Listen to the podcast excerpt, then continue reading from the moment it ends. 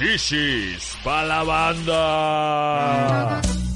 Gente sensual que venida, ¿cómo están? Bienvenidos a un episodio más de Shishis para Hoy ya se la saben, como cada mes en un discapítulo. Sí, señor. El Master Kike Vázquez. Aquí andamos una no. vez más, mira. No ajuste su pantalla. Eh, Quique, así se sienta. No es que esté chuequito. ya me dijeron el otro día, eso es... Y yo, no. Sí, este, si tú tengo tu consentimiento, así te digo. Sí. Y, y ya. Los Eh. chistes y los trancazos consensuados. Eso, Exacto, tweet exacto, también, ¿eh? exacto. Oigan, el día de hoy vamos a hablar de algo muy pedido, muy pedido en los discapítulos, que es el espectro autista. Nuestro alcoholismo. El Ah, espectro alcoholismo. autista es un gran autista. luchador. El Otro espectro. tema. ¿Saben qué? Yo no me recupero. El espectro cayó, ¿no? El espectro autista. ¡Y mascarita sagrada! ¡Ay, guau! No, Por qué favor, horror. hagan el luchador espectro autista. Por favor, el No. espectro autista. Es más, disfrácenme de luchador en los memes y pónganme el espectro. es que dicho así sí parece Sí. como nombre de luchador. Eh, lo rudo, lo rudo, lo rudo, lo rudo. Al espectro autista. El masa social de todos los rudos. No entiende El de sarcasmo. Asocial. Claro, es total. Él no se va con... Él no entiende de bromitas. El más serio de todos los rudos. El espectro autista. Pi, pi, pi, pi, pi, pi, así sin saludar a nadie. El más literal de todos. El rudo literal. El rudo de este grupo. Claro que sí. Sí, es un gran luchador. Eh, si hay alguna algún consejo de lucha libre que nos esté viendo, uff, miren, favor. hay una joya aquí. Aquí está la joya. Recuerden que este millonaria. capítulo, como todos los capítulos de Shish Palabando, están patrocinados por Arctic Fox, Arctic Fox, Arctic Fox. Artip Fox. Arctic Fox. Muy bien, mi querido Kike. Pues yo, como siempre, ustedes van a decir, Pati, a ti todo, tienes todo. Pues sí. Ahora sí que tengo familia diversa, mana. Tengo, ahí está todo mi, mira, que el espectro autista, que pues el grooming, que, Que que, la, que la comunidad Como LGBT. diría un comediante en un estuche de minorías. El Somos estuche de un minorías. estuche de minorías, sí. Saludos. Carlos, ¿en qué grupo lo pondríamos? Eh, Digo, morenos. Si es color careni, sí, Morenos, sí es morenito, mi niño. Sí, es, mi- Moreno color- Power. Prieto Power. es- color es- cartón. Es, color cartoncito, Sí. Carlitos. Sí, sí, sí tiene, te decía, sí tiene sus coditos. También tiene que la diabetes. Tiene que, Que su, su diabetes, Que por cierto, me dijeron, eh, eh, por mucho tiempo, Carlos, eh, se le hacía una lonjita aquí atrás, por, pues porque, mira. Porque pues la diabetes. Ah, no. Pero, no, se le empezó a blanquear con una raya, entonces se les ve Ah, sí. como una raya Sé que blanca. aunque se limpien y se tallen y todo, se queda ahí como y eso es porque el azúcar la tenía muy mal. Entonces, en la gente que tiene su, ca- su piel más oscura, se nota más la diabetes. Órale. Es que de, de un lado es Carlitos y del otro el Joker. Yo le decía, Carlos, ya me está hablando tu cara. ¿Qué está hablando tu nuca? ¿Qué dice tu cara que no? Cinco palabras. Le decía, yo nada más ponte lentes. Pero bueno, el chiste es que sí, efectivamente, en mi familia tengo ah, diversidad, diversidad. Y entonces, eh, una de las diversidades que les he platicado es de mi hijo Alan, que eh, yo antes decía, es que tiene un grado de autismo y ya después salió el real nombre que es espectro autista. Está dentro Sí. del espectro autista. ¿Qué es un espectro? Eh, es un espíritu. No, Ah. eh, eh, el, el espectro es un luchadorazo. Pero Patronos. eh, el espectro patrón. No, el, se dice espectro autista porque hay un rango eh, amplio eh, de eh, expresiones que tienen las personas que tienen un funcionamiento cognitivo que se puede determinar como autista. Y según esto, estos espectros se dividen en funcionalidad. Esto lo digo desde el punto de vista de los médicos, que no es el punto con el que yo convivo, pero como para que quede un poco más claro, se llama espectro autista porque es- así como existe el espectro de los colores, eh, existe un espectro de Igual una gama de grises, como Exactamente. la gama, no es el conjunto. Exactamente. Es entonces el conjunto de expresiones eh, de autismo que pueden presentarse. Eh, entonces, por eso le llaman el espectro autista, porque si bien el autismo tiene un nombre, la forma de expresarlo es Creo que es la que, Claro. para mí es de las condiciones que más, este, más diversificada. más diversificadas están. Puede, puede ser que sí, porque también existe la diversidad cognitiva, la, di- este, la diversidad cognitiva o la neuro- neurodivergencia, que ahí, o sea, digamos que eh, las personas eh, que pertenecen al espectro autista son una parte de todas las neurodivergencias que No, existen. pues Entonces, claro. todo un arco iris bien grande, No, bien me amplio. Hagan sus, de hagan sus funcionalidad. iniciales, chavos. ¿Cómo les sus- Como los explico? LGBT hagan las iniciales de las neuro- neurodivergencias. No manches, eso va, va a necesitar este. Les va a faltar abecedario. Del alfabeto griego, ya. No, no, y te Es que yo soy autista beta, güey. Eh, No, Qué no. difícil, pero lo que sí, eh, sácame de una duda. Eh, para los que no saben de qué estamos hablando, bueno, usted ha escuchado esta, esta famosa frase de es autista y no, no maneja Mm. autos. Ay, sí, no.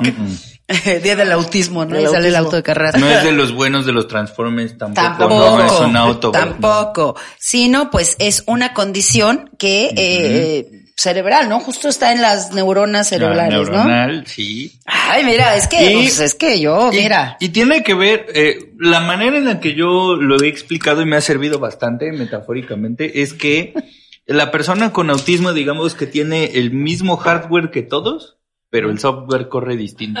Ok, ok, está bueno, Ay, ¿eh? qué bonito. Hola. O sea, la carcasa es igual a la de todos. Sí, exacto. Pero el o sea, disco duro sí viene diferente. Todos corremos en Windows 98 y ellos son Linux. Ah, así de, me programo yo solo, perro. O sea, ¿Cómo sí.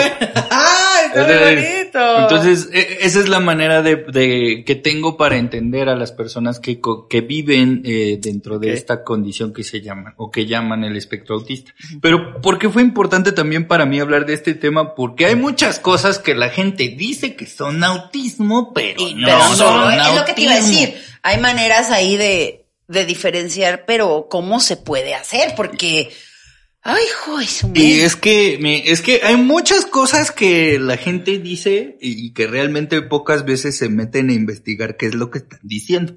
O sea, vamos a empezar como con esta diferencia entre asocial y antisocial.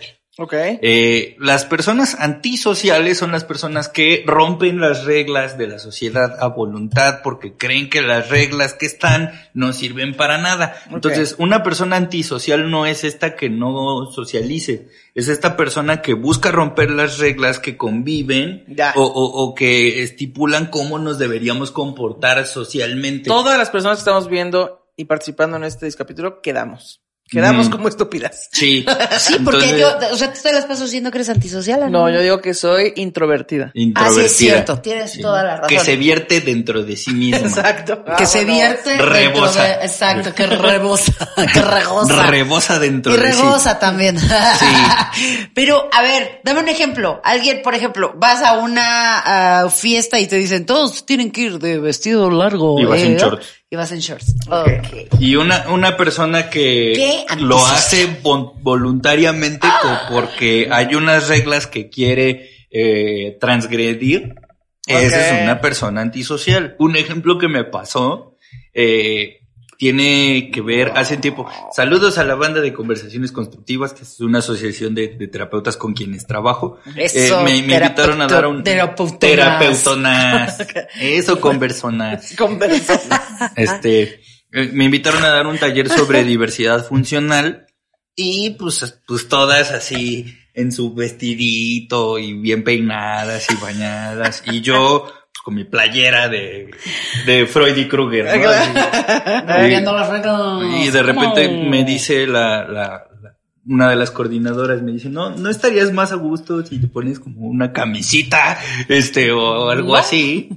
Y entonces un- una de mis amigas le dice, uff, creo que este taller te va a ayudar a entender desde dónde va a hablar Enrique, porque Enrique, al ser una persona con diversidad funcional, ha vivido fuera de la regla social desde toda su perra Claro. vida. Claro. Entonces, eh, justo para ciertos ojos lo que yo hice es una conducta muy antisocial porque Ah, para claro. las reglas Me de parece ese muy taller antisocial que si la regla dice que nacer nueve meses, tú dijiste, ¿saben qué pito? Mira, sí, mira. Ay, saquen- esas son reglas sociales. a mí sáquenme crudo, yo ahorita veo. o sea, Yo si ya rompí la regla de mi De mamá, esa fue la primera regla que rompí, ¿cuántas otras voy a romper?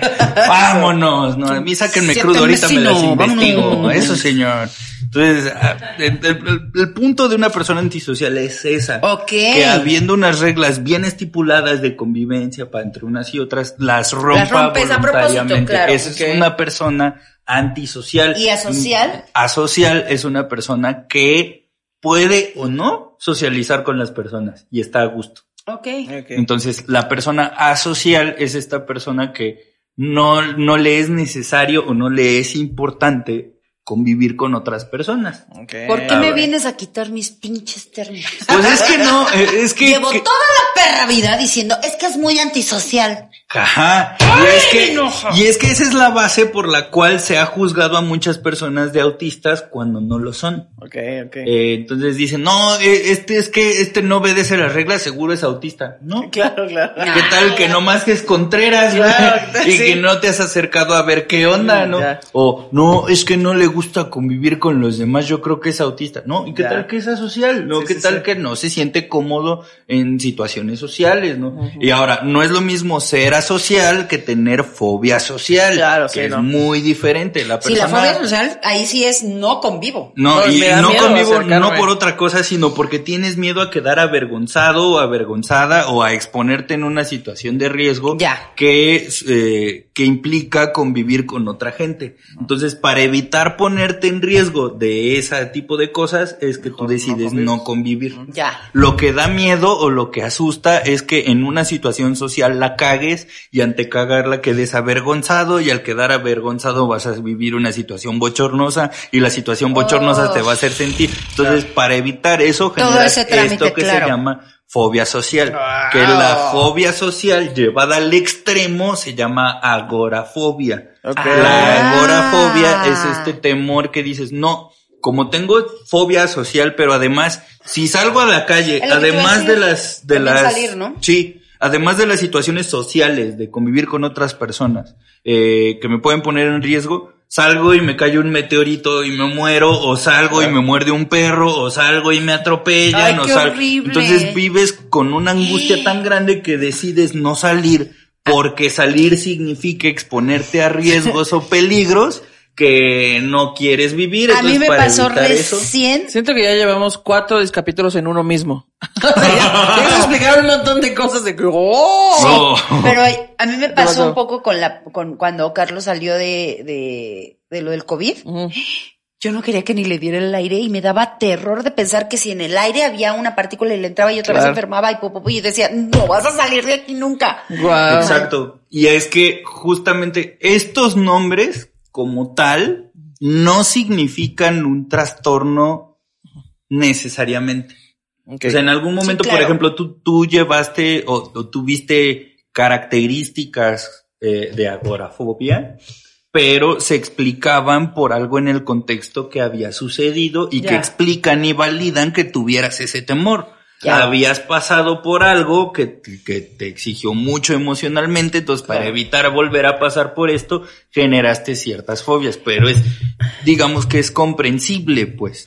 A lo que nunca le tengo fobia es a ¿Saben quién no tiene agorafobia? Más bien, Crema de 1921 tiene mucha agorafobia, por eso me lo voy a poner adentro, para que ya nunca tenga que salir. Ay, Vicky rico. Vas a ser introvertida de, de, de de 1921. tequila, soy muy Vas a, vas a ejecutar la introversión Recuerde. del crema de tequila. Gente de la República Mexicana la puede conseguir usted en Walmart, Walmart Express y Sam's Club. Y para la gente de Estados Oye, ¿y si Unidos. vivo en extranjera o en el extranjero? Eso, es bien fácil. Que mira, vas, te metes a la página de Shish para la banda Al en Instagram, Instagram, al Instagram. Y hay una historia destacada Hay fija. varias historias destacadas. Perdón, varias historias, perdón. Bueno, hay una ahí que, ahí, ahí Un vienen las circulito. tres. Y Ajá. ahí vienen los tres links donde tú te puedes meter a Eso.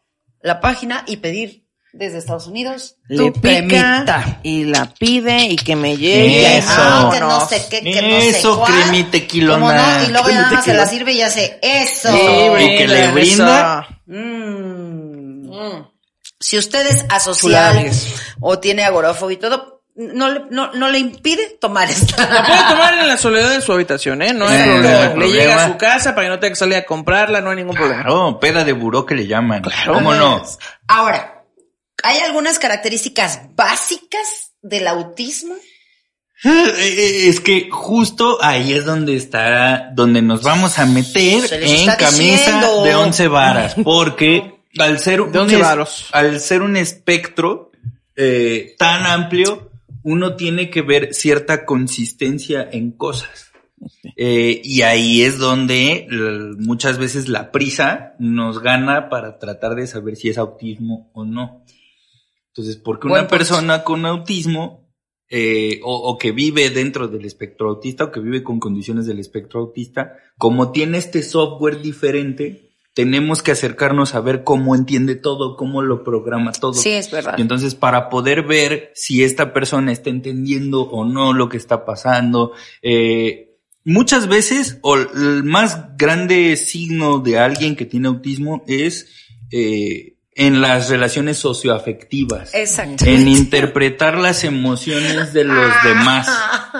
Y, y muchas, o sea, y, y es muy difícil de verlo porque no estamos acostumbrados a expresar las emociones o nos han entrenado a tener que hacer poker face o engañar o decir, este, tú, aunque te sientas mal, Claro. no, si- entonces, digamos que todos esos cues emocionales que nosotros tenemos para darnos cuenta que me estás queriendo ver la cara de estúpida, las personas con auti que viven Sí, dentro no, del no, espectro no. autismo no lo detectan. Claro. Y creemos que los rayos, los raros son ellos cuando somos nosotros quienes hacemos todas estas trampas Sí, emocionales. complejas. Para, exactamente. O sea, incluso en bromas y chistes eh, necesitas un nivel de eh, pues de entendimiento de la otra persona, de cómo se va a sentir la otra persona, cómo va a interpretar lo que yo digo la otra persona para poder hacer un chiste. ¿no? Exactamente, eh, que es como, eh, pues eh, es un gran ejemplo de lo que dijiste, porque como comediantes nosotros no sabemos cómo lo va a recibir eh, la gente, pero tratamos de utilizar las palabras que agredan eh, lo menos posible o que no agredan en Claro, como un truco de magia que te vaya llevando por un caminito para que pienses algo y de repente, pum, te salgo con otra cosa. Ahí está el chiste. Y ja- truco de magia. Exactamente, pero eh, dentro del proceso de entender todas estas emociones hay cosas que damos por hecho. Ajá, justo. Como que hay gestos o hay palabras que van a despertar cierta emoción. Esas cosas dadas por hecho, las personas que están dentro del, del espectro autista no las pueden dar por hecho. Ok. No. Entonces se las tienes que explicar pedazo a pedazo. Claro, como que lo toman muy literal. Es que sí son muy literales. O sea, si tú dices, no manches, esto quema como, ay, perdón, pero cu- cualquier cosa ahí exagerada. Sí, como fuego del infierno. Esto Pero quema ¿cuándo como has estado fuego? tú en el infierno? No, o te dicen, como, este, pero yo no veo fuego. Ah, ok. Ajá. Y es como de, o sea, estoy hablando en sentido figurado. Ajá. No entienden el Ya, sentido ya, ya, figurado. Entonces Ajá. tienes que ser súper explícito para pedirles las cosas. Entonces, una son las expresiones emocionales, o sea, que de repente les cueste trabajo entender. Y, y yo conocí una persona, besos si nos está viendo. eh, Besos a esa persona A que esta conoció persona que se llama Héctor Suárez Gómez. Ah, ok, saludos. No Suárez- lo conozco, pero saludos. Saludos Héctor al señor. Suárez, eh, Héctor sí, ¿no? Suárez Gómez tiene, Sí. eh, eh, tiene Asperger. Y yo un día platicaba con él y le ¿Es decía... Asperger o Asperger? Eh, bueno, es Asperger porque no lleva acento en Ah, ok, es que Eh, toda la gente dice Asperger. Eh, que, el Asperger le- le- le- le- es como una forma de autismo que le llaman de, auto, de alto funcionamiento porque se supone que las personas que presentan esto, los impedimentos de entendimiento no, no son tan tantos como para estar en Como para no comunidad. Funcionales, ok. Ajá, en una exacto. comunidad. Ajá. Entonces, yo, yo lo que platicaba con él es como, ¿cómo le haces para ser comediante? Claro, exacto. si tu pedo principal es justo leer como los cues emocionales de la gente, si tu trabajo es ser comediante. Claro, sí, sí. Y me dijo, pues es que si te fijas, yo me fijo en las palabras. Ah, claro. Ah, Sí, o sea, como que encontró un patrón y Exactamente. solo replica el patrón aunque él realmente no lo entienda o no lo... Ajá, o no sepa qué es lo que pasa dentro Ajá, de la de cabeza cabezas. de la gente para que le dé risa. Ya. entiende que con Ah, palabras... mira qué abusado, Eh, eh. exacto, Sí. exacto. Pero él, eh, él digamos que a lo mejor le cuesta trabajo decir, estas palabras te van a dar bienestar. O Claro. estas palabras van a generar esto. O tu reacción va a ser esta. Dice, no, yo tengo que usar estas palabras que he visto que a la gente le agradan más. Ya. ¿El O- Asperger es cuando no tienes filtro cuando hablas? Es que, digamos que estamos hablando de autismo. Sí, claro. Entonces, Asperger es, otra forma de decir autismo. Espectro autista. Ajá. Pero eh, es que hay diferentes expresiones. Ahorita nos estamos enfocando en las dificultades socioemocionales que puede llegar a tener una persona con, que pertenece ok. al espectro autista. Entonces, hay una Pero, serie. espera, solo creo que lo estás confundiendo con esta banda que tiene movimientos involuntarios. Sí, o esa ¿cómo palabra. se llama? ajá, ese se es llama síndrome de Tourette. Tourette. Ah, perdón, estoy Mm. totalmente mal. El de Asperger no recuerdo qué es, pero sí vi. Como Sheldon. Andas de tú. Big Bang Theory. Andas sí, sí, tú. sí. Ok, entiendo. Andas tú. Eh, porque además, digamos que a nosotros, digamos que está el link de la emoción con lo que pensamos, con lo que hacemos, pero a, a lo mejor ahí va a haber personas con autismo que ese link automático de la emoción no lo tienen. Ya. O sea, a lo mejor tú puedes abrazar a alguien y abrazar en automático para nosotros significa que alguien nos quiere, que alguien nos Claro. cuida, que alguien tal, pero para una persona con autismo a lo mejor un abrazo es un abrazo. Claro. Ya. Claro. Sí, Sí, o sea sí. que es lo que nota Héctor Suárez Gómez, ¿no? Que es como, eh, ok, noté que abrazar Ah, es algo que hace la gente cuando otra persona está triste o cuando hay mucha emoción o cuando Pero hay mucha no felicidad. absolutamente. Ajá, no. O a lo mejor no le cuesta entender ¿Por qué es lo eso? que exactamente porque Porque eso te hace sentir mejor. Ajá, exacto. Yo sé que esto te hace sentir mejor. No sé por no qué. sé por qué, pero ok. Pero te hace sentir mejor. Ah, Entonces, como te hace sentir mejor, ¿eh? exacto. Alan O sea, lo hace muy poco. O sea, Alan cuando ya me Mm. ve muy mal, pero además le hace así de... Ajá. Y ya. Y para mí eso fue... Uf. ¡Wow!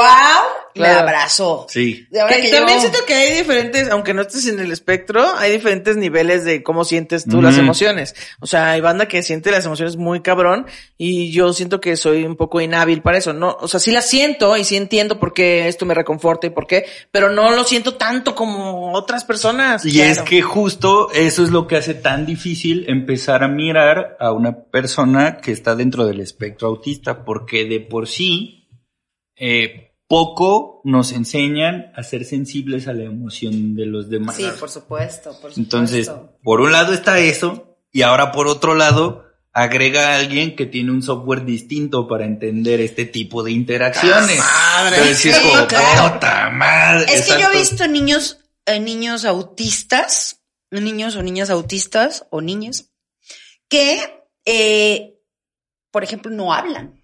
Sí, Todo que son incapaces de- gritando, de, gritando, socializar, y si ¿no? los tocas tantito, gritan. Si ustedes vieron la película, ay, esta película es clasiquísima para ejemplificar, pero Rayman es creo que No lo más vi. cercano un poco a, Sí. a lo que es este, este Está bien padre. Es, Es- una gran película, o sea, es Dustin Hoffman y Tom y Cruise. Tom Cruise. Son hermanos, según. Ok. ¿No la has visto, No, Ana? Y tú dices, no, No te pues pases. Dustin Hoffman nació arrugado. ¿Cómo es que son hermanos? Bueno, acuérdate este güey nació arrugado. el papá ya lo tuvo muy grande a Tom Cruise. Mm. Y entonces él, este, eh, tiene ahí como muchas regresiones y él estaba muy chiquito, pero él pues se tiene que hacer cargo de su hermano por un tiempo y él es una persona, este, dentro del espectro autista cañón porque no Ujú. habla, le O sea, la tiene persona mucho miedo del de espectro se tiene que hacer cargo de una persona más pequeña. No, la Al persona revés. que no Tom tiene autismo se tiene que hacer cargo que es de un una chavo persona ahí con todo autismo. Ah, pendejo. Entonces Tom Cruise es un mi rey Ya, ok. que se tiene que hacer cargo de, de alguien con autismo, pero Ah. No es comedia. O sea, sé que la premisa Sí, claro. suena a comedia, Sí. pero no es comedia. no. De hecho, una de las escenas más famosas de esa película es que este se van a un casino Ajá. y, y Tom Cruise se lo lleva a un casino porque se da cuenta que él es bien bueno para las matemáticas. Ah, Para contar las cartas, Y sí. entonces le dice, ah, vamos a jugar póker, te voy a enseñar cómo. Y él en rapidísimo sabe Sí, qué cartas qué hay. pedo. Entonces dice yo, pues, y empiezan a hacerse de un chorro de varo y les Claro. ¿Cómo le hacen Wow. para ganar? Y pues Claro. se dan cuenta que el chavo con, que, que Dustin Hoffman, que tiene autismo, cuenta súper rápido. Claro, ok. Entonces es una de las escenas más famosas Pero de también es película. la, la escena más bonita es cuando ves a la novia. Ah, sí. Porque además es el beso más incómodo. Sí, es horrible, pero Mm, Gracias. Y se va. Que es lo que iba a decir es justo eso, que, bueno, no lo del beso, sino lo de lo que cuenta, que como que hubo un tiempo en el que se volvió muy popular esta creencia de que todas las personas en el espectro autista sabían, tenían superpoderes. No, No. cuentan súper rápido. Todas, No. Este, tú pregúntales en qué día de la semana cae tu cumpleaños en el Y 2025 fue por esa y te lo dicen ¿eh? así. Sí. Mucho Ah, fue por esa ¿por eso? película, porque él era Pero es un porcentaje así chiquititito de esta gente que tiene estas habilidades, ¿no? Tienen, o Sí. sea, sí hay habilidades. Lo que me explicaba a mí eh, la, la psicóloga de Alan era que efectivamente como no tienen, eh, como son asociales la mayoría. Ay, lo dije bien. Eh, Ah, Muy bien. Mis cátedras de... Mis cátedras quieren... Puño solitario. Como, no, ya sí te di. Ya, ay, como, ay, yo. Todos, todos. como son asociales. Eh, y están muy concentrados, es muy difícil que se contre- centren en ver la tele, bueno, depende el grado que, que- o el espectro que estés manejando, eh, pueden entonces su mente se, se concentra en cosas como contar o como acordarse de cosas este muy cañonas, por ejemplo, tienen como un calendario muy estricto, o sea, si no comen tal cosa, o sea, algunos es no, no quiero, o sea, no, ellos ya son súper Ya, ok, ok. súper cerrados en sus en sus, sus rutinas. en sus rutinas porque el cerebro solo está concentrado en esas cosas y tienen esta pues tienen hasta fobia social muchos. Pues sí, y es que mucho tiene que ver con como cada aspecto que puede verse eh, eh, o que se tiene que tomar en cuenta para una persona con autismo, porque ahorita solo hemos hablado del socioafectivo. Sí, O sea, claro. de cómo identifica una persona con autismo, cómo podría llegar a identificar o qué problemas podría tener al momento de interpretar las emociones. Faltan las conductas. Claro. Sí, Porque las que- personas con autismo, eh, en su mayoría, no digo que todas, pero la mayoría están habituadas a la rutina, a una rutina tan firme que muchas personas podrían tachar de compulsión. Sí. No de obsesión, compulsión. Compulsión es hacer un ritual constantemente porque Sí. sin ese ritual no jala el pedo. Es que está bien cabrón porque yo ah, estaba viendo un, un programa que se llama Amor en el Espectro, Ujú. que es justo de Uf, como personas Justo, de... ven, lo, lo Sí, recomiendo un súper millón. está en Netflix, Amor en el Espectro, y habla de esta banda que tiene, está en el espectro autista, y entonces están tratando de conseguir un ligue, ¿no? Tal. Pero entonces a mí me, me causa mucho conflicto que, o sea, los entiendo un poco porque dicen, ok, mira, te voy a enseñar a ser funcional en la sociedad, ¿de acuerdo? El- para ser un adulto te tienes que, pues, parar, bañar, alimentarte, tienes que pagar tus servicios, tienes que tal, ¿no? Entonces estas personas dicen, va, ok, lo hago. Me paro tal hora, ta, ta, ta, hacen la rutina y luego llega esta misma persona a decir, bueno, o sea, no lo tienes que hacer tan, tan rígido. O sea, a veces puedes tomarte un yogur en vez de un chocomil. Claro. Y él como, pero tú me dijiste que necesita una rutina y ya la hice. Y tú, bueno, sí, pero lo que quiero decir, es muy Mm. difícil explicarlo, porque para esta banda es como, pero si tú me dijiste que así era, ¿por Sí. qué lo tengo que cambiar de pronto? Sí, por eso te digo que tienes que ser súper explícito en lo que les estás diciendo y en las indicaciones que les estás dando. Hay, eh, en esa de amor en el espectro hay una pareja que a mí me gusta mucho, que es una pareja, son dos, una chava y un chavo con autismo, Ajá. que se quieren casar. Ah, sí, claro. Eh, eh, eh, esa historia está bien bonita porque una chava tiene un grado de autismo y el chavo tiene un grado de autismo más profundo que ella. Sí, sí, sí, sí. Pero descubrieron que ella era como la que manejaba la traductora emocional Sí, del chavo. Entonces, el chavo cuando empezaba a tener ansiedad, que no sabía cómo decirlo, le daba por jugar eh, billar o por salirse a caminar. Claro. Y entonces la gente iba así de, no, se va a ir. Y ella, cálmense, espérense. Tranquilo. Quiere, quiere pensar. Ahorita viene, no. fue a pensar cosas Fue- tianguis. Fue tianguis a pensar. Entonces, justo, justo las personas eh, que, que tienen eh, o que están dentro del espectro autista, son muchas las áreas que hay que evaluar. O sea, Sí, una es la de las conductas, complejo. es lo, lo socioafectivo, otras son las habilidades cognitivas, porque hay personas con autismo que tienen habilidades cognitivas súper altas y hay personas con autismo que no. Y no es porque no las tengan, sino porque sus canales de comunicación o su forma de interacción no les permite mostrar qué es lo que están registrando. Claro. O sea, eh, hagan de cuenta que toda su vida estuvieron manejando una, una computadora con procesador de Windows y de repente las pasan a una Linux. Claro. Y como, y te las investigas. Sí, es como si eres un máster jugando Nintendo 64 de Legend of Zelda Ajá. y luego te vas a un concurso y te ponen a jugar en Switch. Dices, ah, Ajá. chingada, ¿cómo le hicimos aquí? ¿Qué pedo, no? Exactamente. ¿Qué, qué botones hay que apretar? Eh, Ajá. exactamente. Es un poco ese desconcierto. O sea, la mayoría vendríamos a ser el, el 64 Ujú, y digamos que las personas con autismo son el Switch. Claro. Como, pues, es el mismo juego, pero se juega distinto. Claro, ya trae otras funciones, ya se juega distinto, ya el control es diferente. Es que está muy cañón porque eh, yo recuerdo que nos empezaron a explicar que hay autismos que son visibles desde que nacen los niños y hay autismos que se van, eh, los vas determinando conforme va creciendo. O sea, hay posibilidades de que tu hijo tenga un autismo, pero hasta que vaya creciendo lo vas a saber.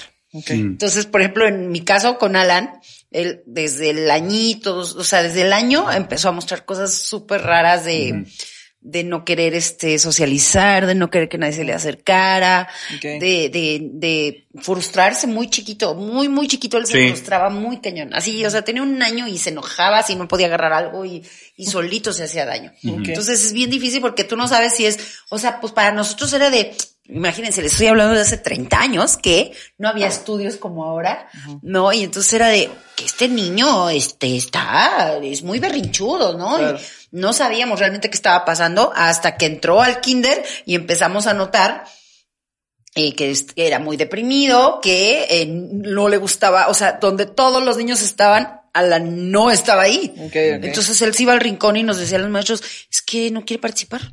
Claro. Es que está parado ahí. Y entonces ahí yo ya me empezaba a sacar mucho de onda porque yo decía, ¿qué pedo? O sea, ¿qué? Y luego ya cuando su primer intento de suicidio a los, suicidio a los cuatro años, que Sí, dices, claro. ¿cómo un niño de cuatro años? ¿Por qué? Así si yo, no, pero sí estamos muy felices en la casa. No, pues no tenía que ver con eso, era su propia frustración de, Justo. yo no aprendo, soy un tonto, En, este, en este programa que les digo, pues es una, se- todas estas parejas, estas personas se desenvuelven en Australia, en el primer mundo, donde hay un chingo de información. Así es. Hay bares para personas con el espectro autista, Es más, ¿sabes? las, las personas van a una app para app personas con, con- espectro ajá, autista que están Pero buscando ligue. Imagínate una persona que nace en el espectro autista, así, en la Sierra Tarahumara, No, o exacto. en, en No. otro, en otro tipo de condiciones donde obviamente no está esta información, donde no hay estos especialistas, entonces, ah, pinche niño raro, está todo No, o, o, o Pues incluso, matar. o incluso he, he sabido de comunidades indígenas en donde a las personas con autismo se les trata muy bien, porque e- en la cosmogonía de, de esta comunidad son hijos, eh, literalmente hijos de la luna. Oh. O sea, hay hay una mitología que dice que las mujeres embarazadas que se le quedan viendo mucho a la luna es como si le ofrendaran a su hijo a la luna. Entonces, Ah. cuando nace el niño y, y nace con autismo, se dice De ahí que ha son de venir literal- lo de que el eclipse y que te tienes que proteger. ¿no? Ajá. Ah. Pues fíjate que de Alan Pues fue eso- justo que me encerraron en el baño. Claro. Cuando se hizo el eclipse solar de 1991, Mm. el eclipse solar súper famoso, ajá, me encerraron en mi oficina en un baño con unas tijeras colgadas aquí. Sí, claro, pero no- supongo que viene de esta cultura No de la sirvió, luna. fíjense, sí sa- salió Sí con salió. autismo ¿Qué tal, que, ¿Qué tal que el ritual era para que su- sucediera y no para que no Fíjate, a lo sucediera? si hubiera visto el pinche La pinche luna. Digo, Y- el- Hubiera salido más despierto, te decía, no es cierto, mi vida. No, pero entendimos un montón de cosas y yo tuve que investigar por mi cuenta porque nadie nos sabía decir Exacto. nada, güey. Hasta que un neurólogo me dijo, es que eh, tiene, sí, sí tiene déficit de atención, pero esto es por algo. Esta déficit de atención es por algo. Le hicieron el electroencefalograma y es cuando nos explican que la corteza cerebral está muy Mm. gruesa, no se termina de desarrollar y ese grosor es muy difícil que se desarrolle ya fuera del vientre materno. Entonces todas las señales le llegan tarde. Vamos a limar. Claro. Todas las señales le llegan tarde. O sea, como es tan gruesa la corteza cerebral, todas las señales, todas las instrucciones le llegan tarde. Entonces, por eso hablan de, ¿qué me encargaste de la tienda siete veces? ¿no? Mm. Ah, Y ahí iba a la tienda y regresaba. ¿Qué me dijiste? Y otra vez. Pero nosotros ya lo sabíamos y lo entendíamos. Ya. Pero porque le agarramos el pedo, ¿eh? Si no, Y es Hubiera que crecido a puro chingadazo. y es que justo a las personas con, con autismo hay que agarrarles el pedo. Porque nosotros, digamos que nosotros casi que crecemos con la conciencia de ser seres gregarios. Desde muy Claro. bebés, desde muy niños nos enseñan a estar con otros niños, con otras niñas, a estar con la familia, a tener grupitos sociales y a lo mejor a una persona con autismo no le late ese pedo y va a brincar. Pero a lo mejor para ellos como es un gasto de energía muy significativo tratar de entender algo que no entienden, Claro. Este, Justo pues eso. eh, justo esa, esa energía y esta frustración y estas cosas Sí. hacen que las personas que, que, que tienen estas cuestiones socioafectivas, sobre todo, no entiendan qué pedo. Sí, Entonces, tiene repercusiones. Luego hablamos de las personas con autismo que tienen estas conductas repetitivas, Sí. eh, ritualísticas incluso, o in- eh, en el amor en el espectro hay una chava que dice, yo lo único que pido es que la persona que esté enfrente de mí sepa que voy a tener ciertas conductas que son poco comunes, pero Claro. que tienen un porqué. Claro. Hay una morra que dice, yo soy esta persona que hacer esto me relaja. Ok, ok. Entonces, para ti, que me ves hacer esto, te asusta o a ti te incomoda. Sí, había una morra que le gustaba bailar, ¿no? Entonces, pero que estaba platicando contigo y de repente se paraba y empezaba acá, "Uh", y todo lo banda así, ¿qué, qué pedo, güey? Sí, es- sí, sí, sí, justo.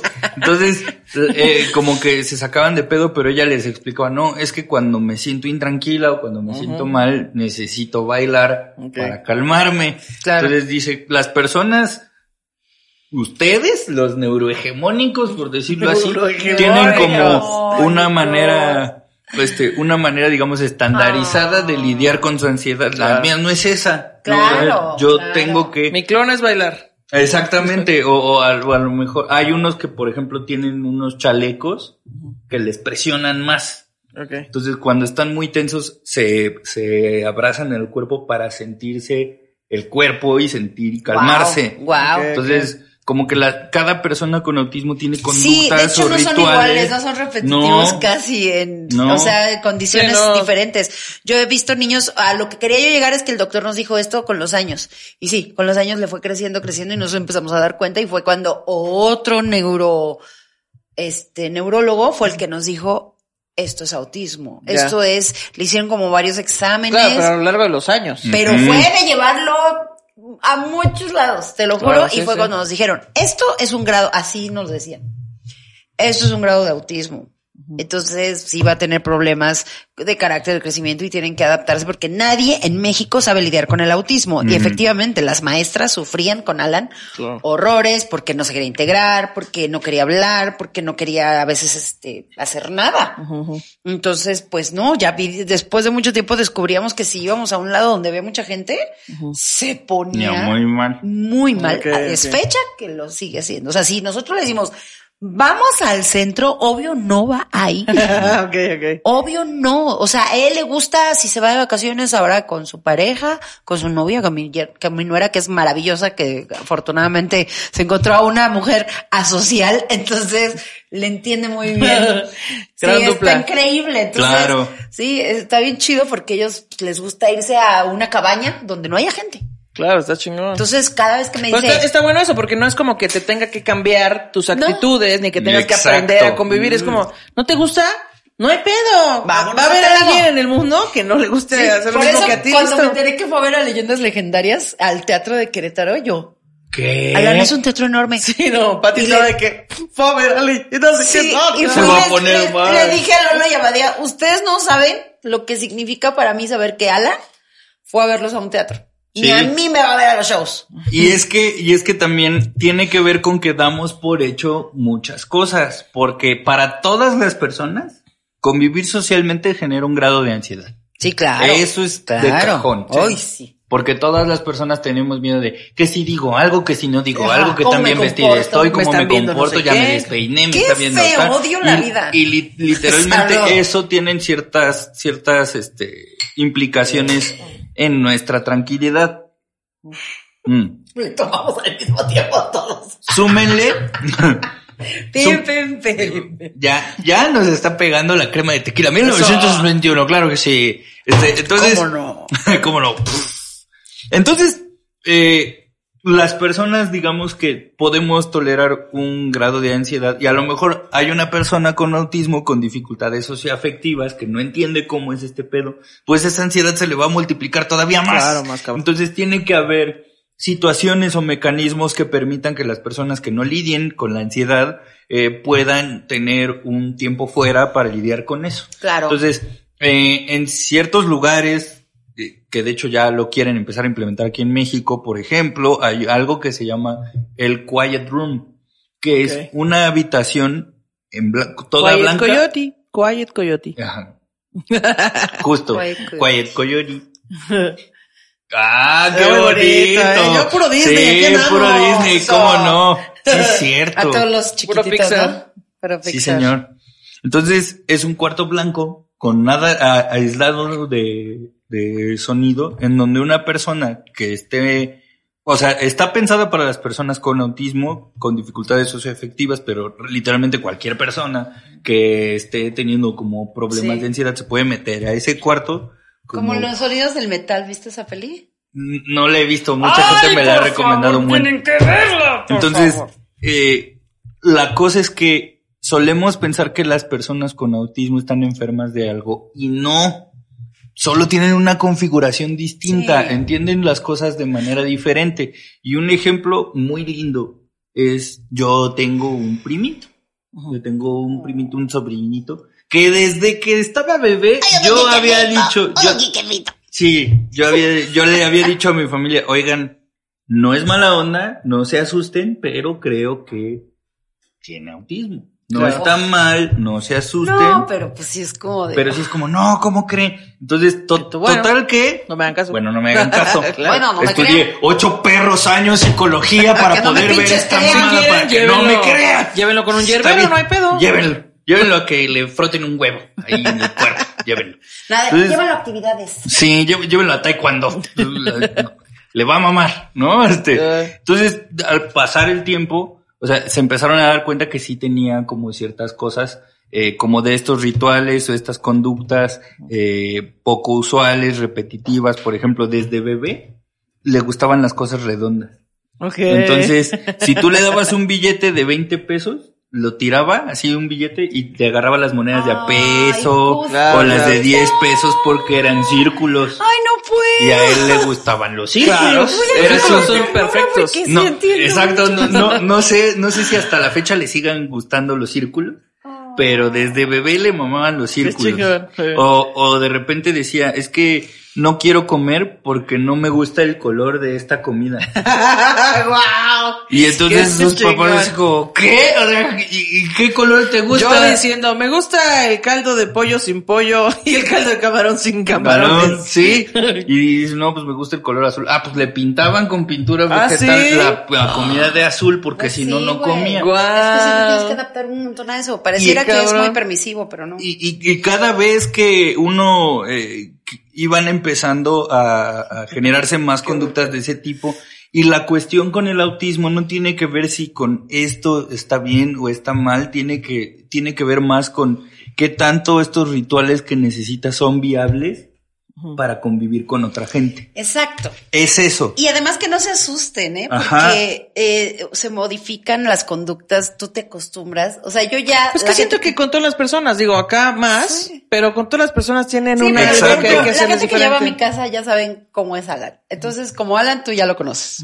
Como puede bajar y saludarte, como no va a bajar, porque en ese puede momento... bajar y no saludar, o sea. Ajá, porque en ese momento no siente, siente como esta onda de No quiero ver gente. Ajá. Y entonces, si baja para mí es, pero jamás, o sea, desde hace miles de años, desde hace muchos años, jamás es, baja a saludar, no, porque yo ya lo sé. Entonces yo siempre les digo, si ven a Alan, no se asusten, porque luego baja y efectivamente no quiere saludar a nadie, pero tiene que bajar a la cocina, porque pues ahí está Mm, Porque su- hay hambre. Pues hay hambre, hay ¿no? hambre. Y entonces de repente baja y es como de, y yo, ay Diosito, pero yo ya, yo ya sé cómo es, entonces yo ya no me lo aparte ya se contesta sola el otro día íbamos fuimos a su casa, nos salimos al show y dice, eh, no sé cómo le dicen a Alan, ¿no? Bueno, Alan, eh, Procuro, procuro, le dice Carlos. procuro, Procuro. procuro. Oye, ahorita venimos ahí los perros, no sé qué. Y Pati, Que sí, que me vaya muy bien el show. Muy bien, Alan, muchas gracias. Que, ah, que me vaya con cuidado, que Dios me bendiga. Gracias, Alan. No, que no sola con ella. Sí. Imagino Sí. Alan con así. Ajá, Alan en su pedo. Y yo, ¿qué? ¿Qué dijiste, mi amor? Ah, sí, yo, yo le digo a Ana, sí, que se manda a despedir. Sí. Pero lo digo de broma, vaya, que- porque sé que no lo va a hacer y no me molesta. ya. Y, y para no hacerles el cuento tan largo, eh, ¿Qué llevamos a, no? lo, lo llevaron a, a- con una psicóloga que, que es muy amiga mía, Marta Tapia. Y, y su Hola, intervención fue como, Mateo, se llama Mateo, bienvenido al mundo. Ay, Te voy a pues explicar. sí. La gente tiene unas reglas muy extrañas. Sí, la no sé si lo has notado. Y me dijo, sí, qué raro. Vaya, hasta que Ah, alguien lo dice. ah, por fin estoy loco. Y, se pone- y ya la psicóloga es como, La- ¿qué la reglas extrañas? eh, ¿Qué reglas extrañas has visto, Mateo? Tener que saludar a todos. ¿Por qué? Ay, si sí. todos estamos en el mismo Estoy espacio. contigo, Mateo. Pero así, la, la, la lógica de mi, de, de mi primo es, ¿por Sí, qué es si cierto. todos estamos en el mismo lugar, los tengo que saludar a todos? Ya me vieron llegar. Sí, es cierto. Ya vieron que estoy mira, bien. Tienes razón, la verdad. Dice, ah, no, sí. Y justo le decía, sí, tienes razón. Pero es que los demás tienen la costumbre Claro, sí. de saludar a todos. Sí, es como Yo estoy de acuerdo tribu. contigo Claro. en que es muy raro. Claro. Y no me gusta a mí tampoco, pero puedes platicar con tu papá y decirle si puedes o no. Entonces, a partir de ahí es que Mateo empezó a ceder porque Ah. empezó a entender que hay reglas Sí, que son son reglas tontas. de esta tribu y están absurdas, pero pues hay que hacerlas a veces. Y, y pues de repente pasa, por ejemplo, con mi mamá o mi hermana que son súper cariñosas, ya las conocen, Claro, ustedes, que son de, Sí. hola hermana, ¿cómo estás? Y abrazan y besan y son súper cariñosas. Imagínate a alguien como mi hermana o mi mamá al lado de Mateo, No, no, que pues, Mateo no, es como... "Mm". Entonces, ya, o sea, Mateo aprendió que era importante negociar. Entonces le decía a mi mamá, oye, les dice a todos por su nombre, oye Liliana. La verdad es que te quiero mucho, mucho. Me caes muy bien y te quiero mucho. Señor Kika Vázquez. Pero no me gusta que me beses porque me incomoda. Entonces, vamos a hacer eso. Esto. Te doy permiso de darme tres besos. En todo el día, Ay, tú decides a qué horas, ¿eh? tres besos no en lo que tú estás aquí y me avisas antes de darme el beso Ah, muy bien. para yo prepararme. Me parece una gran ¿Te negociación. parece ¿eh? bien tres besos? Y mi mamá, bueno, tres besos, sí. Y, y ya. Ya tu mamá así que si te compro unas Ay, papas cuatro. Sí, eh, no, no, tres tres, a ver, besos, dije tres. Ay, Claro. gordita, así no le voy a Bueno. decir Ana Julia. Así, solo a dos ver, besos Pati, hoy. mira, Mm. hoy solo vamos a tener un abrazo, ¿ok? Ajá, sí. No más, no menos, un abrazo. Es negociable, está bien, ¿de acuerdo? Y, y es que, o sea, bien. justo eh, el espectro autista es tan amplio que hay que tomar tantas cosas a considerar. O sea, está la cuestión del, del afecto, está la cuestión de las conductas, está la, la, la cuestión de la comunicación, porque hay personas con autismo, como mi, mi- mi primito, que sí puede platicar y puede... Claro. Pero hay- pero hay personas con no. autismo que no. Que y con hablan. ellos hay que hacer sistemas de comunicación Sí. diferentes para que nos podamos dar a entender. Y, y- y existen, existen los ideogramas, que son dibujitos que eh, muestran acciones y cosas, y entonces las personas con autismo lo ven y te dicen tal. O hay personas que de plano no se comunican para nada. Eh, Claro. o, o Hay sea, unos que son, de hecho, no, no, no son, no pueden adaptarse a, a trabajar y eso, ¿no? Viven totalmente, Sí. Porque tienen fallas también auditivas, este, o sea, es O como- simplemente como no se comunican, no saben hablar, este, nada Hay un más se, se chico comunican en justo con TikTok. señales y con cosas, ¿no? Hay un ¿Mm? chico en TikTok que dice cómo es vivir con un hermano Ah, sí, con que a él le gustan las cosas que brillan y le Ajá, y gusta se la cortar pasa papelitos. cortando sí. papelitos, se la pasa cortando Sí. papelitos y voltea y lo ve y me da mucha ternura porque pues sé que no se puede comunicar, pero en alguna parte afectiva Justo. lo está Es que, es entendiendo. que hay un, hay un eh, corto de, de Pixar. ¡Ay, no es que yo! ¡Eso! Andamos con todo, ¿viste? eh? No me acuerdo cómo se llama, abuela, no, no me acuerdo cómo se llama. Mm, ujú. Este, que justo es esto, ¿no? O sea, es como Que un niño que lo llevan en una sudadera siempre porque si se una la mochila quitan con flota. piedras. Ajá, Ah. flota. Que Ah, si le quitan claro. las piedras, el niño vuela, fue el Es flota. cierto. Entonces, pues, trata sobre un vato que es su papá y entonces como que todo el tiempo lo está tratando de adaptar a la sociedad y le pone una mochila con piedras para que el vato no, para que el niño no flote y así, hasta que descubre que pues flotar es lo suyo y pues ya está bien, si la gente lo quiere tomar y lo quiere aceptar así tal como es, está chido. Y si no quieren, no tendría por qué ocultarlo. Entonces un Y- poco así es la banda con autismo. Sí, justo, y justo es una alegoría de las personas con autismo, porque al final está chido, o sea, el niño flota y los otros niños quieren flotar con Sí, él. Que- oh? Y, y no pueden flotar, y él los ve así como, adiós, tontos. Sí, sí. Sí. Y- Exacto. Y, y justo es una gran, gran alegoría, porque lo complicado de las personas que viven dentro del espectro autista es que es tan amplio lo que hay que ver Es mucho, que, sí. eh, que es muy difícil, o de hecho yo diría imposible decir que hay un estereotipo de No, la no hay. persona con autismo, no. No. Y por ejemplo, Hay rasgos, tal Ah, vez, hay rasgos cosas, que te pero, hagan pensarlo. pero qué tanto, o sea, qué tanto puede ser que una persona es asocial, o sea, vamos, es bien difícil tirar el juicio de entrada eh, de esta persona tiene autismo, como lo han hecho creer en estos últimos años, de decir, ah, pues no te gusta convivir, es que es autista. ¿Y qué tal que la gente con la que me estás obligando a convivir me caga? Exacto. O sea, ¿Qué tal que no es autista? Pues Este es el Y- punto que, Que me parece importante, que, que si usted sospecha, si usted cree, si ve actitudes diferentes en su hijo, nada mejor que, o sea, déjese de guiar por lo que tal vez ni siquiera en este podcast estamos hablando. O sea, es importante que consulte especialistas. Claro. Sí, claro, Porque claro. luego de verdad, ya por cualquier cosita, o sea, hay niños que están bien clavados en el juego y ahí están todo el día y, y nada más tienen una adicción al juego y tú, es que es Ajá, autista, seguramente es exacto. autista y no le gusta saludar. Y a lo mejor el niño lo que quiere nada más es jugar, ¿no?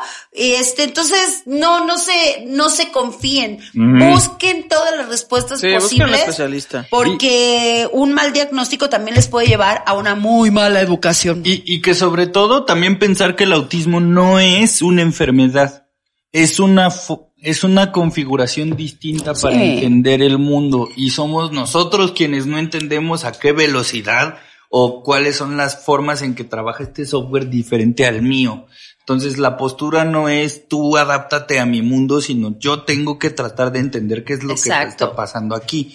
Porque si no hubiera existido esta apertura, a lo mejor mi, mi, mi, mi, mi sobrinito no podría estar tan contento Exacto. ahorita, porque nosotros Sí, estaría todo entendimos. frustrado de que Exactamente. O sea, algo muy chistoso que pasó recientemente es que nuestra época favorita con Mateo es Halloween y el Día de Muertos, porque él siempre piensa desde tiempo muy atrás de qué se quiere disfrazar.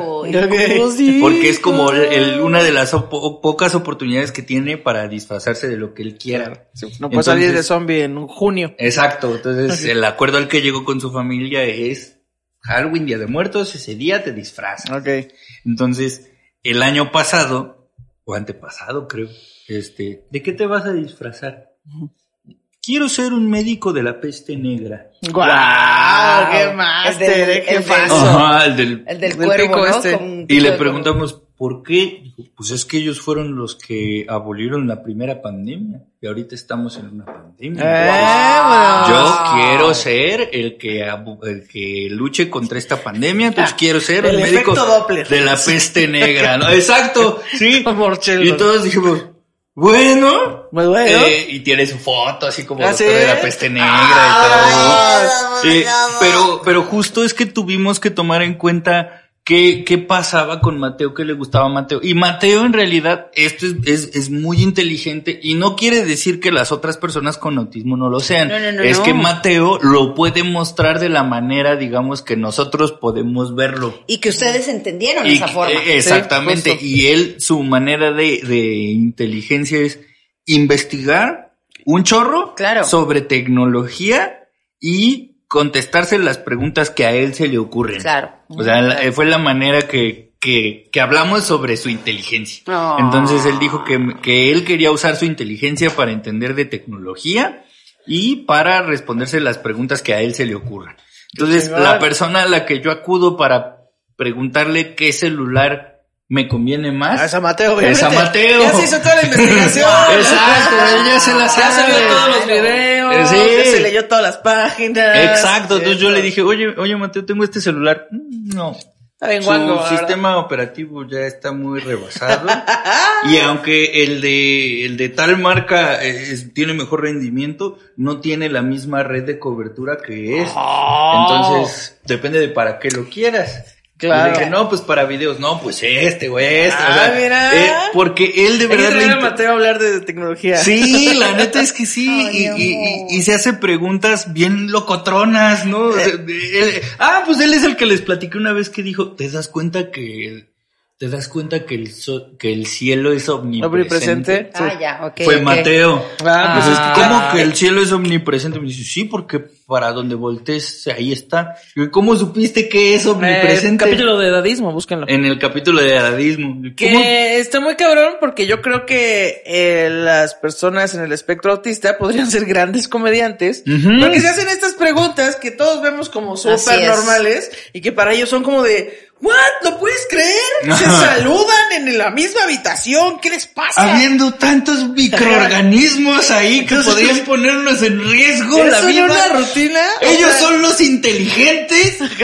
Estoy en sus manos. No mames. Sí. estas personas. Porque, de, de hecho, creo que en Netflix hay un documental que se llama We, eh, We the Aspergers, que es un, un colectivo de comediantes de stand-up, los cinco con Ah. autismo. ¡Guau! Quiero verlo Entonces, ya. eh, re- re- como que grabaron su último show juntos. Ok, Este, porque unos ya no se quieren dedicar a la comedia y otros se van a ir a vivir a otro lado. Como Ya. ya no van a estar juntos, Ah, hicieron el documental de bueno, Asperger. Este, para, para que vean stand-up de personas con autismo. Entonces, Sí. hay muchos, hay muchos estereotipos y hay muchos prejuicios y hay muchas cosas que, que se asumen de las personas con Sí. autismo.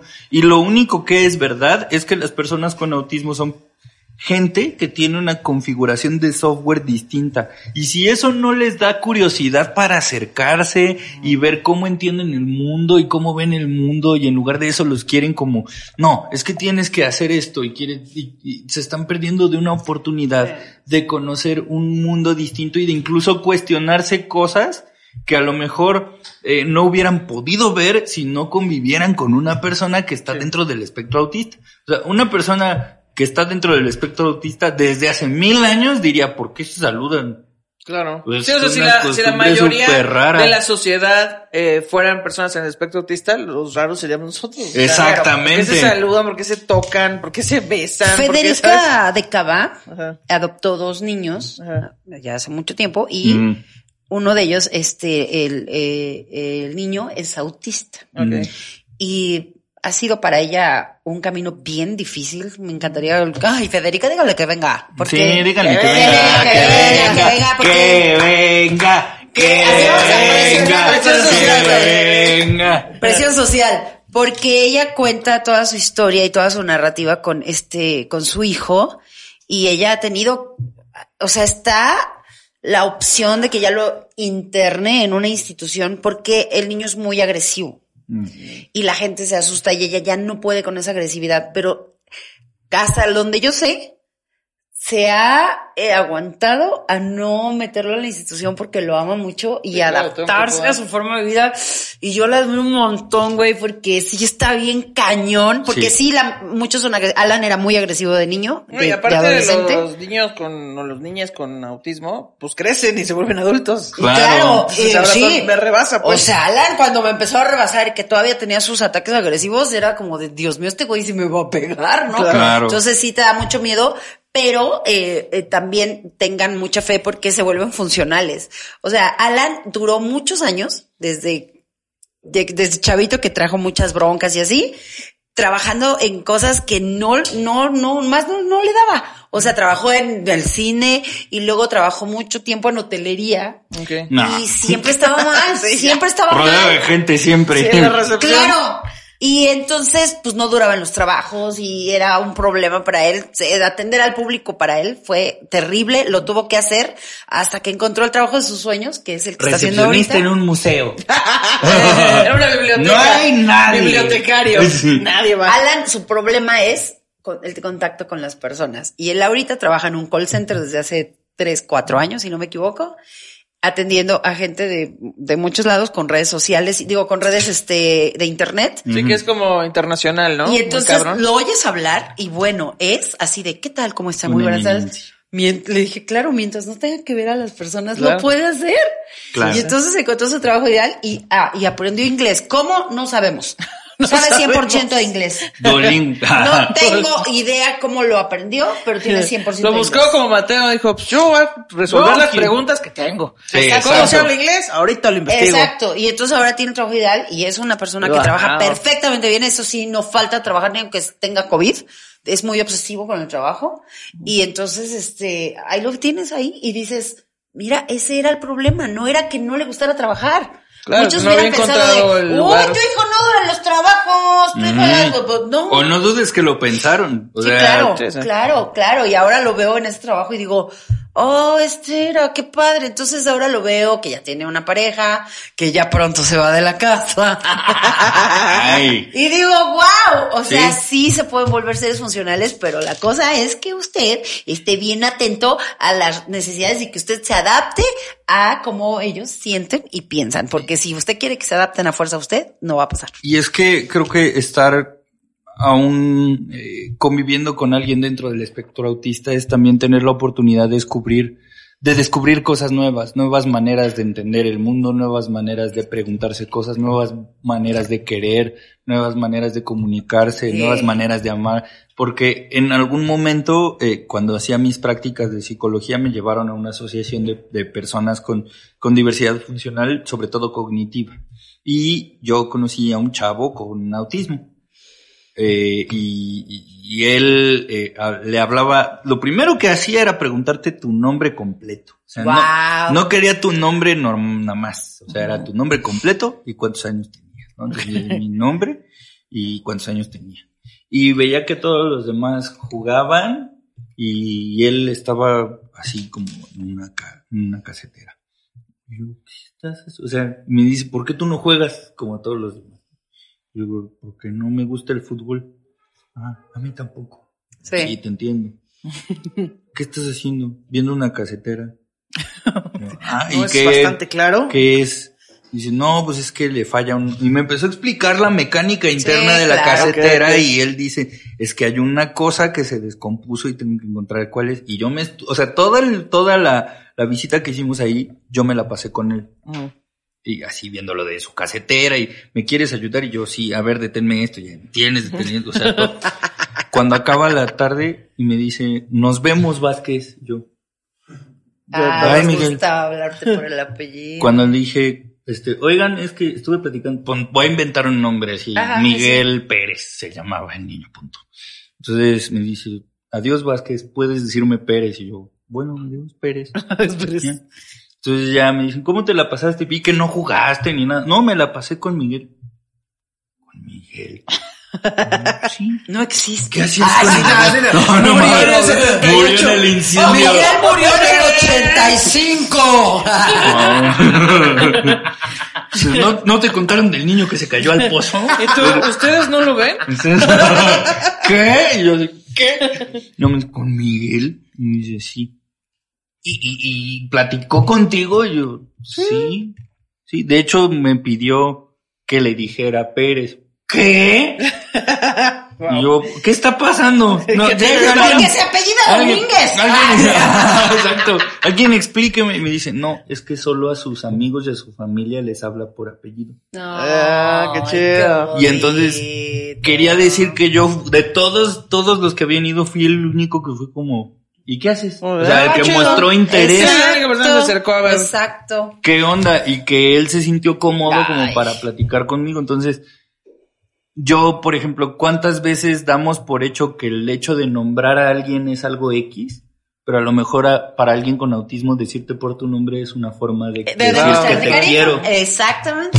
Entonces, Entonces, ahí. es de descubrir cosas Ay, nuevas. Siempre nos falta tiempo y Ya siempre, es que el autismo es un tema muy amplio. Pero creo que hoy eh, englo- englobamos bastante información. Se, se dijeron los puntos, eh, los puntos importantes. Eh, si usted conoce, sospecha o algo, vaya con un especialista, no nada más se quede con la información de este programa. Y ya saben, compren crema de tequila 1921, Arctic Fox, denle like, comenten, vean, compartan. mucho. Eh, inscríbanse al contenido exclusivo y Sí. nada, nos vemos en la gira Gente Sensual. Y nos vemos en el Sí, siguiente nos vemos con en Quique el- Vázquez. nos Gracias. vemos, nos vemos en los discapítulos. Sí, puedo, puedo hacer un anuncio antes de ir. Sí, claro. Ah, tienes programa nuevo. Tengo mi contenido nuevo de, de cosas de psicología. O sea, aquí cotorreamos, y resolvemos dudas, pero si quieren saber la parte ñoña del asunto, síganos en cómo me lo explico, que es todo lo que le quisiste preguntar a un psicólogo. Eh, y te lo explico con memes. Eso. Eh, Vaya, bandita, vayan a seguirlo. Denle mucho amor a mi Kiki. En Sí. el canal de Kike Vázquez, búsquenlo ahí. Y nos vemos en los siguientes capítulos, ¿eh? No crean que las vamos a abandonar. Eso. No, no, no. Pongan el link aquí. Bye. Bye.